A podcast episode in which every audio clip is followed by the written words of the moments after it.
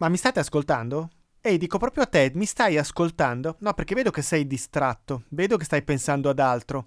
E vorrei invece che tu ascoltassi questa nuova puntata dedicata al tema delle Q delle vendite, il libro di Jeb Blount che ci aiuta a riflettere sulla vendita partendo dal tema della relazione. Siamo arrivati all'8ª parte e, come avete potuto intuire dall'incipit, parleremo di ascolto. Puntata 515 di Vendere Valore. È finito oramai il Black Friday, la Black Week, nella quale abbiamo proposto, Diletta Rossi e io, il corso Trova nuovi lead qualificati, per trovare nuovi lead qualificati, e quindi se vi siete persi l'occasione, beh, potete sperare forse in Sant'Ambrogio, perché Sant'Ambrogio, milanese imbruttito, può darsi che porti qualche novità, qualche sorpresa. Poi basta, perché poi Sant'Ambrogio tutte le feste le porta via. È l'Epifania, ma va bene anche Sant'Ambrogio. E invece siamo entrati all'interno del calendario dell'avvento di Vendere Valore, per cui potete registrarvi sulla pagina, trovate qui il link nelle note dell'episodio, per poter ricevere gratuitamente dal 1 al 25 dicembre, se vi iscrivete dopo anche gli arretrati, tutti i messaggi mail che manderò con degli spunti, delle stimolazioni, delle proposte, delle idee, dei link, dei collegamenti, tutto quello che ci rende venditori migliori. Ma questo è il momento della sigla. Aumenta i tuoi profitti smettendo di fare sconti e concessioni ai tuoi clienti. Vendere Valore. Dal 2016 il podcast prodotto da Podbeats che spiega come vendere con efficacia, con Paolo Pugni. 8ª parte, partiamo da pagina 281, il capitolo che appunto si intitola Mi ascolti? Punto di domanda, anzi mi ascolti? Forse così suona meglio, che ci introduce in un tema fondamentale della vendita. Se una parte decisiva è quella della domanda, ancora più decisiva forse è quella dell'ascolto, anche perché se non mi ascolti, come fai a farmi domande? Potrai preparartene una o due, ma poi a te non è importante per te fare domande a raffica, ma ascoltare le risposte, partire dalle risposte. Partiamo da un normale colloquio con un amico, un collega, il fidanzato, la fidanzata, chi volete voi. Cosa ci dà più fastidio? La distrazione, il segno di insofferenza, quelli che mostrano di non stare attenti. Allora, proviamo a ragionare sulla capacità di ascolto del nostro interlocutore e vediamo se è in imbarazzo ad ascoltarci, se mostra questi segni di insofferenza, e chiediamoci perché. E qui devo pescare dal mio bagaglio una citazione un po', come dire, un po' nobile, un po' datata, ma che mi permette di affrontare con questa lente la situazione che stiamo raccontando. Sant'Agostino, a proposito della preghiera, dice che Dio non ci ascolta per 3 ragioni. Prendiamolo come provocazione volutamente, per dire ma perché il cliente non ci ascolta, e capiamo qualcosa. Sant'Agostino dice con termine latino, dato che scrive in latino, che il creatore, Dio, non ci ascolta per queste 3 ragioni. Mali, mala, male. Che cosa vuol dire? Mali, siamo cattivi, non perdoniamo gli altri, quindi Dio non ci ascolta per perdonare noi stessi, per restituire questo perdono. Chiediamo cose sbagliate, cose cattive, mala, oppure domandiamo male. Allora, partendo da questo filtro, vediamo di applicarlo al colloquio di vendita. Perché i clienti non ci ascoltano? Perché non c'è reciprocità.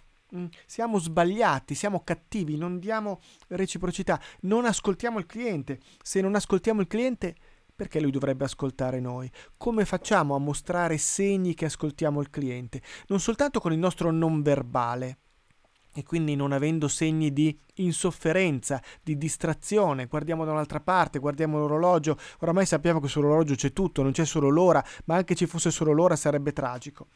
Oppure mala. Facciamo delle affermazioni prive di senso, parliamo del nostro essere leader di mercato, dell'eccellente rapporto qualità-prezzo, di come il nostro prodotto batta la concorrenza. E per forza che poi alla fine non ci ascolta il cliente, di cosa stiamo parlando? Oppure quali sono le domande che facciamo se lo vediamo dall'altro angolo? E poi male, lo facciamo male. Com'è il nostro linguaggio? com'è il nostro modo di parlare, com'è la nostra velocità, che tipo di uso facciamo della voce. Ok, adesso però possiamo ribaltare il tutto, lasciando queste domande così a aleggiare nell'aria, anche nell'ascolto. Anche qui io posso ascoltare male. Perché? Perché non mi interessa quello che dice il cliente, perché voglio andare avanti col mio disco vendita, perché ascolto e faccio delle domande che mostrano che non ti sto ascoltando, faccio una domanda che non c'entra niente con quello che hai detto e tu ti risenti. È come se io non ti avessi dato segno di aver ascoltato. Sì, d'accordo, ma io volevo chiederle quest'altra roba qua. E quindi stiamo dimostrando di ascoltare male. Oppure facciamo domande sbagliate e quindi abbiamo ascoltato in modo distratto, in modo imperfetto. Dobbiamo guidare con le domande giuste, dobbiamo essere capaci di guidare il cliente con le domande giuste. E qui torno a prendere in mano il libro dell'amico Jeb Blount, e prima o poi qualcuno dovrà dirgli che stiamo facendo l'esegesi del suo libro, uno studio che potrebbe diventare quasi un corso universitario. Potrei lanciare un corso universitario sull'EQ delle vendite. Analisi approfondita ed esegesi del testo di Jeb Blount. A pagina 283 ci dice proprio perché, come possiamo fare ad ascoltare meglio. Restare indifferenti al rumore che impedisce la nostra concentrazione e proviene dal mondo circostante. Rumore, guardate, che possono essere anche le notifiche. Pensate magari alla comunicazione online, se state parlando online con qualcuno. Essere pazienti e aspettare il proprio turno per parlare, che vuol dire non interrompere, anche se avete già capito. Ricordiamoci che noi facciamo parlare il cliente non soltanto per raccogliere informazioni, ma anche per far sì che lui si dica le cose, che diventi consapevole di quello che si sta raccontando. Evitiamo di guardare lo schermo del cellulare. Mettetelo da parte il telefono, spegnetelo proprio. È una questione di rispetto. Spegnete i propri pensieri e concentratevi sugli altri. Spegniamo i pensieri, non pensiamo a cosa dire dopo, cerchiamo di fare un ascolto completamente attivo, cioè pronto ad accettare ogni idea, senza giudicarle e valutarle. Rimaniamo interessati anche quando l'altro è di una noia mortale. Lo dice Jeb Blount. Mordersi la lingua quando si sente il bisogno di interromperlo per parlare e dimostrare quanto ne sa. E facciamoglielo dire. Facciamogli dire quanto è bravo, quanto ne sa, e non cerchiamo di andare in competizione con il cliente su questo. Come facciamo a rendere più affascinante la nostra conversazione? Beh, dobbiamo sfruttare alcuni elementi classici della comunicazione. Ad esempio ce ne suggerisce alcuni Cialdini quando parla di reciprocità. Uno dei 6 fattori di Cialdini, le 6 armi della persuasione, parla proprio di reciprocità. Mostriamo reciprocità dell'interesse, parliamo delle cose che interessano lui, cerchiamo di renderci simpatici, cioè simili, usiamo il suo linguaggio. Se cominciamo a sparare un linguaggio tecnico che il mio interlocutore non capisce, non mi sto rendendo simpatico, non lo sto aiutando a comprendere. Vi ricordate gli altri 4 punti di Cialdini? 1, 2, 3, 4, chi alza la mano? Chi alza la mano? Ve li ricordate? Ve li ricordo io. Sono la scarsità, sono l'autorità, sono la coerenza e la riprova sociale. Se volete ne parliamo in un'altra puntata, basta scrivere a paolo.pugni@pugnimalago.it oppure Telegram, il canale Telegram Paolo Pugni, mi lasciate un messaggio sul mio account Telegram. Ma torniamo a questo modo di essere capaci di avere la conversazione ottimale, la conversazione vincente.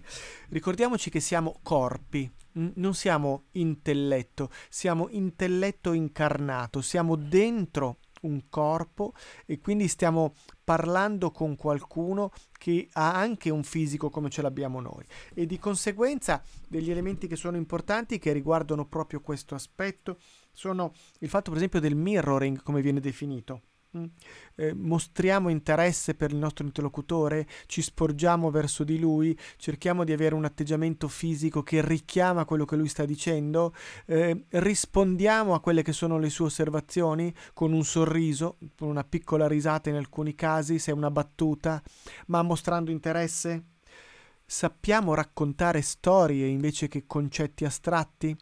Le parole cose, come dice il mio carissimo compagno delle superiori Marco Perrin, regista teatrale, o parliamo in modo astratto?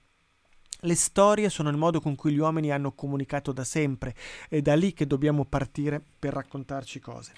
Facciamo domande di approfondimento magari, perché vogliamo capire di più, capire meglio quello che ci dice il nostro interlocutore, perché abbiamo ascoltato. Ascoltare anche con il fisico crea una relazione empatica. Ascoltare con tutto noi stessi aiuta ad arrivare a uno scopo profondo, che è quello di entrare in comunicazione profonda con il nostro interlocutore. L'ascolto generalmente viene definito in 3 modalità. L'ascolto attivo: mi concentro su quello che tu stai dicendo, colgo l'essenza di quello che dici.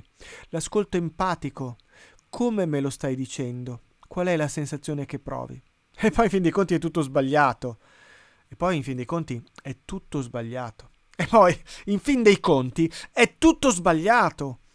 Ho detto 3 cose completamente diverse.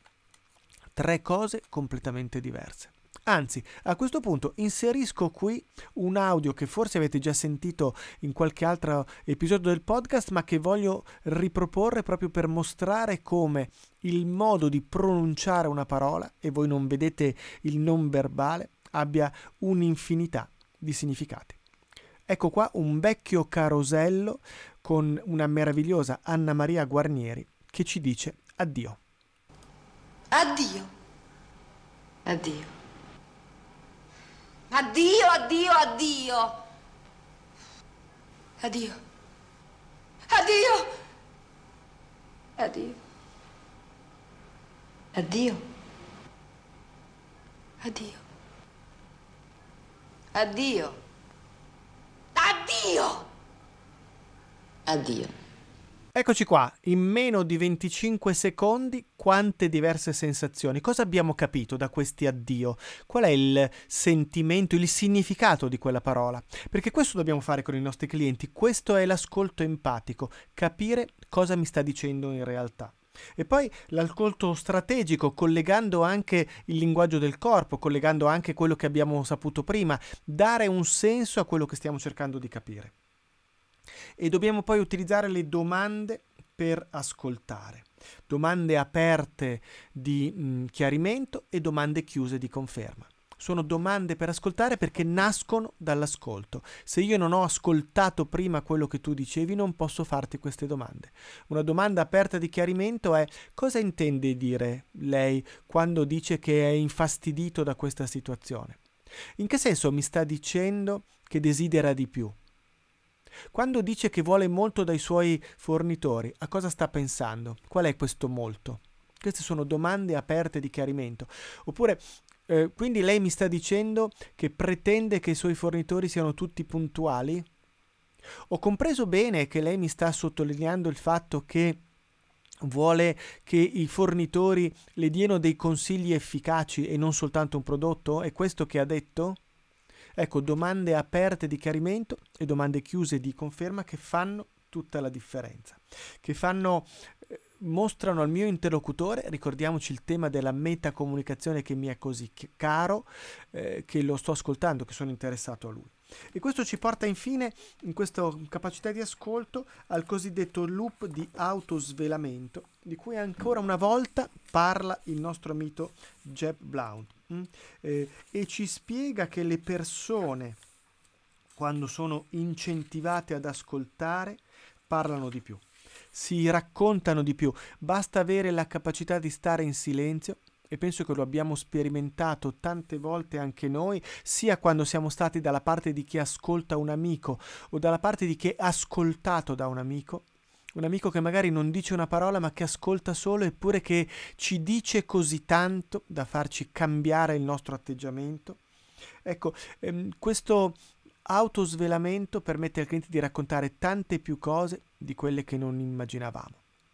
Me lo raccontavano anche degli amici con i quali abbiamo realizzato questa meravigliosa smart box, una scatola che permette di raggiungere il cliente in modo diretto, in modo immediato, e mi stavano raccontando dei loro successi con questa scatola. Finalmente parlano con tutte le persone e anche gli arcigni filtri si dilinquano quando ricevono questa scatola che parla dei problemi del cliente.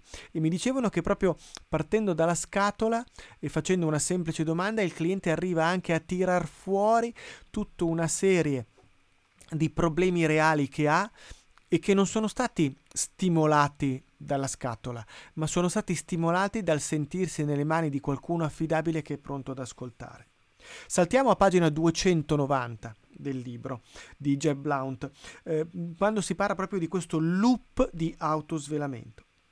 I ricercatori di Harvard, Jason Mitchell e Diana Tamir, hanno scoperto che gli esseri umani provano un'euforia neurochimica nell'autosvelamento.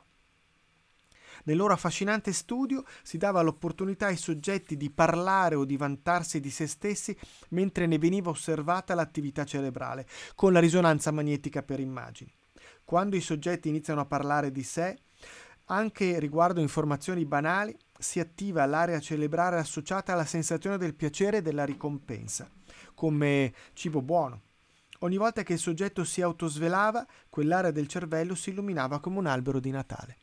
A noi piace parlare di noi stessi, piace portarti a fare un giro in azienda per farti vedere com'è bella la mia azienda, che bei macchinari abbiamo, che bei prodotti facciamo e come li facciamo bene. A noi piace raccontare queste cose. E allora si tratta di innescare l'autosvelamento. E a questo punto prendo un altro piccolo brano, in questo caso una storia, non è un caso che Jeb Blount racconti storie, che trovo a pagina 291.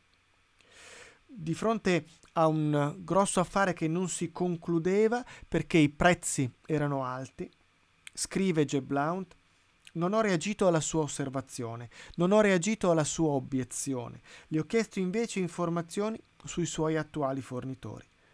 È andata avanti mezz'ora a parlare dei problemi che stava riscontrando con loro. Io l'ho semplicemente lasciata parlare in silenzio. Si tratta di cominciare con una domanda che lo renda felice di parlare. Ad esempio, da quanto tempo è in questa azienda? Che problemi ha già visto in questa azienda? Se qualcuno è in azienda da poco, potrei chiedere, si sarà già fatto un'idea della sua divisione, quali sono a suo parere le priorità che lei ha in mente, cosa vuole risolvere, quali sono i miglioramenti che lei intende apportare nella sua divisione. Se è una persona che è da tanti anni in azienda, potrei chiedergli, è tanti anni che è qui, avrà visto passare anche tanti potenziali fornitori.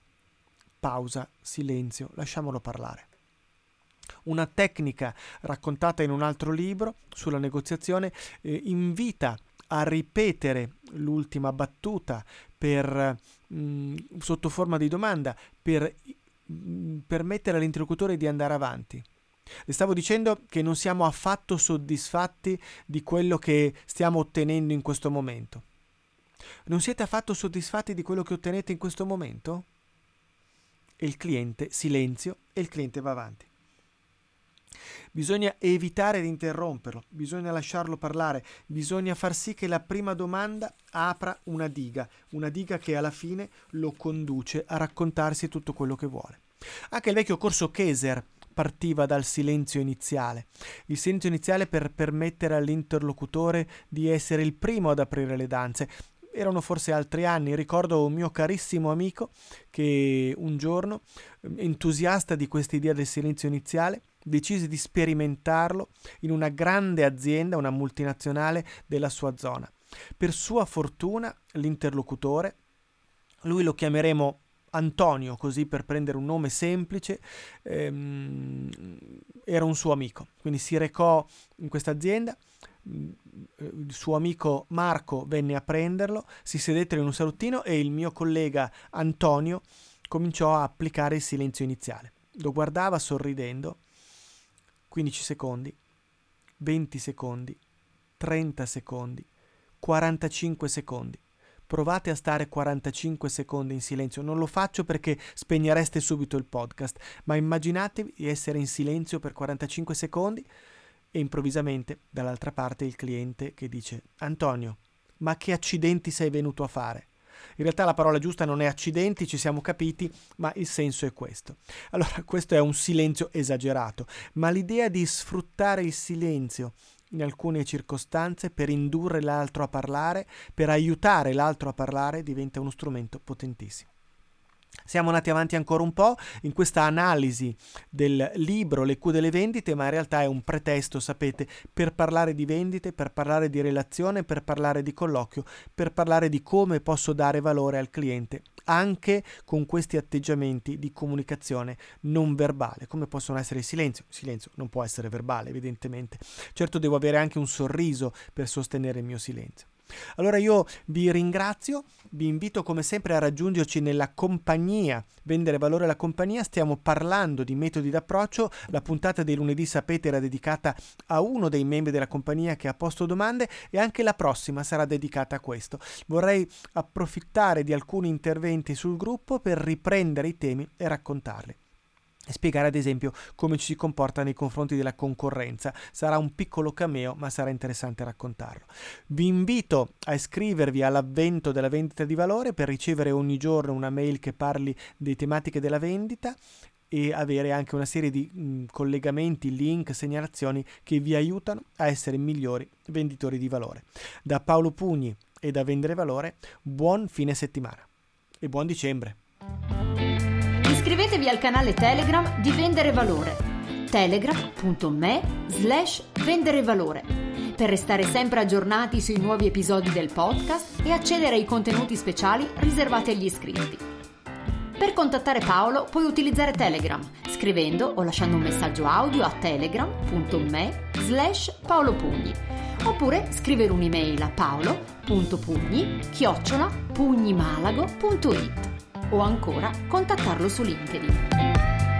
Vendere Valore è realizzato in collaborazione con Podbeats, che trasforma le tue idee in podcast e i tuoi audio in libri.